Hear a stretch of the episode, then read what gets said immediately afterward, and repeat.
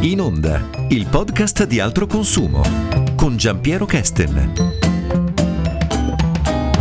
Ok, ancora oggi ogni tanto ci capita di dover andare fisicamente in banca. Ci sono operazioni che vengono meglio da lì o si possono fare solamente di persona. Però rispetto a un po' di tempo fa abbiamo fatto grandi progressi, che stanno tutti più o meno sotto il termine di home banking. Ma che cos'è bene l'home banking? Ce lo spiega Anna Vizzari, economista di altro consumo.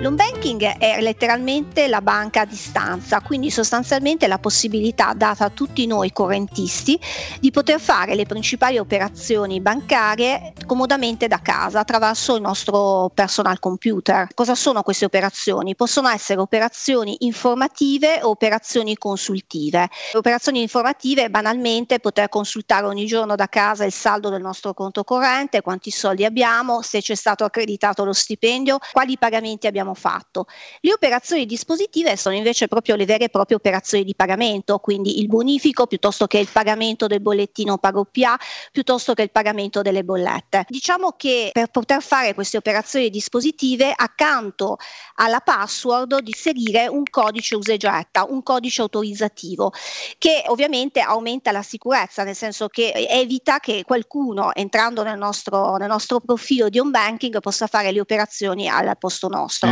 Diciamo che gli italiani hanno, stanno sempre più apprezzando questa comodità, oramai più dell'85% dei conti correnti italiani hanno uh, l'home banking e nel 2020 diciamo che gli italiani anche complice la pandemia si sono abituati a fare molte operazioni a distanza, anche operazioni complesse, perché ormai a distanza si possono addirittura concludere dei contratti, quindi si possono chiedere carte piuttosto che prestiti personali utilizzando la cosiddetta firma digitale, cioè la banca ci dà la possibilità di sottoscrivere un contratto anziché con la nostra firma autografa attraverso dei doppi codici autorizzativi che ci invia via email e poi via sms, ovviamente all'indirizzo email e al numero di telefono che abbiamo indicato al momento dell'apertura del conto corrente. Quindi questa è una grande comodità ed è per questo che gli italiani iniziano ad apprezzare sempre di più l'home banking perché è comodo e flessibile, si possono fare le operazioni in qualsiasi momento anche quando la banca, l'agenzia bancaria è chiusa e soprattutto è più conveniente economicamente economicamente perché le commissioni sulle operazioni fatte a distanza sono più basse di quelle eh, che vengono invece applicate alle stesse operazioni fatte nello sportello fisico. Per esempio un bonifico fatto fisicamente costa 5 euro, può costare fino a 5 euro, fatto invece online costa non più di un euro e ci sono molte banche online che sono quelle che hanno poche agenzie o che non le hanno proprio che addirittura non applicano nessuna commissione. Quindi tutti questi vantaggi eh, convin- hanno convinto sempre di più gli italiani ad eh, utilizzare l'home banking il più possibile. Qual è la differenza fra l'utilizzo dell'applicazione che ho sul mio smartphone della mia banca rispetto a collegarmi direttamente al sito della banca? Diciamo che questa è un po' un'evoluzione degli ultimi anni, cioè ormai le banche abbinano al sito di home banking, quello che utilizziamo dal personal computer, anche un'app, quindi un'applicazione che noi possiamo installare sullo smartphone, che è l'applicazione della banca, e che diciamo che eh, generalmente permette di fare le stesse operazioni che possiamo fare dal computer, con in più il vantaggio di poterle fare veramente dappertutto, senza bisogno di avere appunto un computer e di trovare trovarsi a casa o in ufficio. Però appunto attenzione perché non sono proprio la stessa cosa, ci sono delle operazioni che si possono fare unicamente attraverso il sito della banca, soprattutto sono le operazioni un po' più complicate. Porto l'esempio del cosiddetto bonifico parlante, che è il bonifico per le agevolazioni fiscali, che eh, visto che ha numerosi campi e, e delle informazioni particolari che devono essere inserite per poter poi avere diritto all'agevolazione, per esempio la partita IVA dell'impresa che fa i lavori, di solito eh, non è possibile eh, farla attraverso l'app della banca, bisogna utilizzare per forza il sito di home banking. Però ci sono d'altra parte delle cose che si possono fare unicamente attraverso l'app della banca. Sicuramente da ricordare che oramai eh, sul nostro smartphone è obbligatorio avere l'app o piuttosto ricevere degli sms per poter avere i cosiddetti codici autorizzativi delle operazioni di pagamento, sia dei bonifici che delle, dei pagamenti online. Quindi di solito l'app della banca genera dei messaggi di autorizzazione oppure appunto dei codici Per chi non ha l'app di solito arriva un sms con dei codici numerici da inserire poi eh, appunto quando si fa il bonifico, quando si fa il pagamento online, quindi diciamo che quest- per queste operazioni è necessario per forza utilizzare lo smartphone. E poi per esempio le app bancarie danno la possibilità di accedere a dei pagamenti particolari come eh, il Bancomat Pay, quindi il pagamento tra privati di cui abbiamo parlato nell'altra puntata dedicata ai pagamenti via smartphone che sostanzialmente sono appunto pagamenti con amici, conoscenti che sono presenti nella nostra rubrica telefonica. Inoltre l'app bancaria ha una funzione molto interessante che è quella di bilancio familiare, cioè ci permette di capire come spendiamo, quanto spendiamo, di poter pianificare le nostre uscite e quindi eventualmente di raggiungere degli, degli obiettivi che possiamo in un determinato momento dell'anno porci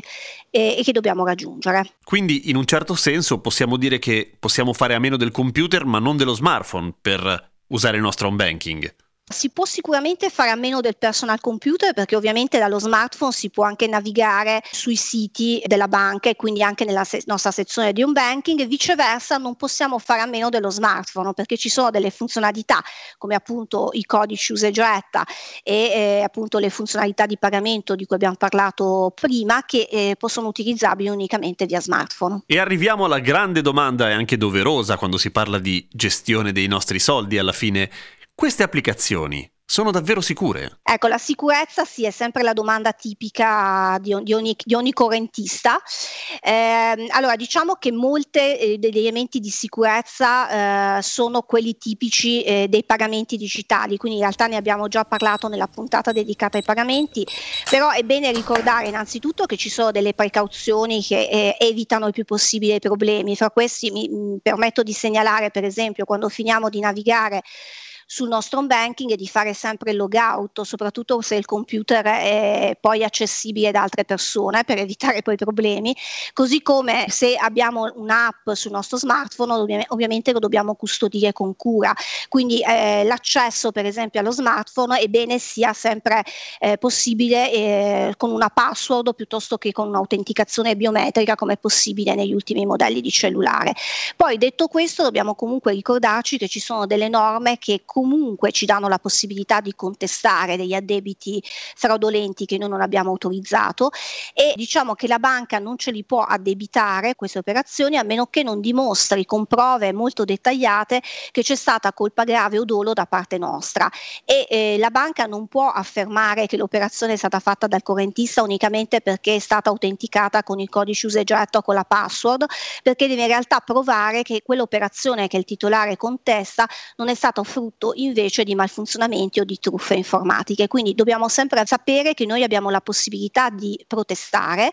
Ovviamente non facciamolo a voce, non facciamolo per telefono, ma eh, anche in questo caso è bene avere delle prove del nostro reclamo, quindi facciamo un reclamo per iscritto. La banca ci deve rispondere entro 15 giorni lavorativi dal ricevimento di questo reclamo. Se la risposta non arriva nei termini oppure arriva una risposta che non è soddisfacente, c'è l'arbitro bancario e finanziario di cui abbiamo parlato nella puntata sui pagamenti pagamenti digitali e che sicuramente è un'arma che eh, il titolare del conto corrente ha per poter far valere i suoi diritti in maniera veloce e rapida. Insomma, abbiamo tutele tecnologiche, digitali, autenticazioni a più stadi e su tutto questo la legge che comunque tutela l'utente. Ovviamente stiamo attenti a non lasciare in giro il nostro smartphone e soprattutto ricordiamoci di proteggerlo con una password, ma con questi accorgimenti l'home banking risulta essere davvero un metodo sicuro. Podcast per Ascolta il Futuro,